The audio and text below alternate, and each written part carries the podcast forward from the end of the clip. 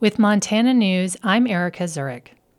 Montana lawmakers continue their investigation into allegations of bias among members of the judicial branch. After a series of rapid developments, there's a break in the action, and it's not clear what comes next. MTPR's Shaylee Ragar shares her reporting with Freddy Monares. Shaylee, this investigation started at the tail end of the legislative session. Can you remind us how the legislature came to investigate the judiciary? Sure. This started when an internal poll of the Montana Judges Association became public earlier this spring. It showed that some members of the judicial branch voiced support and opposition to bills moving through the legislature that could impact the judiciary. So that poll was released and Republicans formed a special committee to investigate. Where are we now? Republican lawmakers say that judges and justices have been prejudging laws that will likely be challenged in court. In fact, nine lawsuits have already been filed against legislation that passed this session. So, Republican lawmakers have issued subpoenas to the state's seven Supreme Court justices and the court administrator, ordering them to turn over internal communications about policy proposals. The Montana Supreme Court decided to hold off on a final ruling on whether the lawmakers' subpoenas for the justices and for the court administrator are lawful but the justices did temporarily block the subpoenas. After a flurry of court orders and some political sparring, we're at a standstill, waiting to see if the state Supreme Court justices will validate the subpoenas and turn over the emails to lawmakers. Welcome to the lawyer's life of waiting for judges to make decisions. Anthony Johnstone, a law professor at the University of Montana, says the proceedings up until this point have moved quickly because the subpoenas demanded it. Now those subpoenas are on hold and the justices can take their time. What do the justices have to say about the allegations of bias?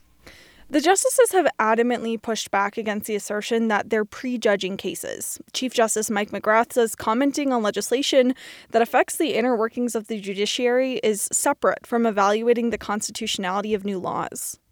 Justice Jim Rice was the lone justice to take his subpoena to district court rather than ruling on it himself as part of the state Supreme Court. What's going on with his case? Lewis and Clark District Court Judge Mike McMahon temporarily quashed the subpoena for Rice last week. It's not a final ruling, but in his order, McMahon wrote that the quote, subpoena does not represent a run of the mill legislative effort, but rather a clash between separate government branches over records of intense legislative political interest, unquote. McMahon wrote that lawmakers overstepped their authority by issuing the subpoenas to Supreme Court justices. He says the Independent Judicial Standards Commission should be handling the allegations. Judge McMahon noted the politics at play here. What are party members saying outside of their court filings? Democrats have been condemning the investigation since it began, going so far as to call it a constitutional crisis as powers of the judicial and legislative branch collide. House Minority Leader Kim Abbott sits on the special committee investigating the judiciary. She says Judge McMahon's order was clear. Montanans expect for there to be checks and balances and separations of powers.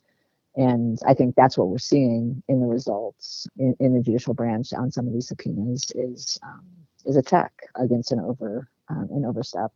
Abbott says she hopes the investigation ends here. Is that likely? No. House Majority Leader Sue Vinton says the investigation will continue, but she's not sure what the next steps are. She issued a statement after Judge McMahon temporarily halted Rice's subpoena, saying it crystallizes the need for more transparency and accountability in the judicial branch. She said lawmakers are asking for public records that should be made available. Vinton also said it doesn't seem right for state Supreme Court justices to rule on the matter. When a court is ruling upon itself and subpoenas uh, for its own records and documents. I mean, I don't know how the average person couldn't find that to be a little bit ridiculous. Republicans say the state Supreme Court can't rule on this because they have a conflict of interest. Could lawmakers take their case to another court? Not outside of Montana. Johnstone, the law professor, says federal judges don't have jurisdiction to rule on this matter. The state judges are the only judges in the world who are bound by the Montana Constitution, and this is a case arising under the Montana Constitution. What comes next? Well, a lot of hurrying up and waiting to see if Montana's Supreme Court justices will rule that they should turn over their communication records to lawmakers or if they'll rule against it. Lawmakers allocated themselves $285,000 to pay for their investigation and to hire outside counsel if that's something they want to do. And they haven't done that yet. The special committee investigating the judiciary doesn't have a meeting on the books right now, but they could call one at any time. It's worth noting that there's not really a precedent in the state of Montana for an investigation like this, so it's just not clear where we go from here. That's a lot going on. Well, there's a break in the action. Thanks for breaking down where we are.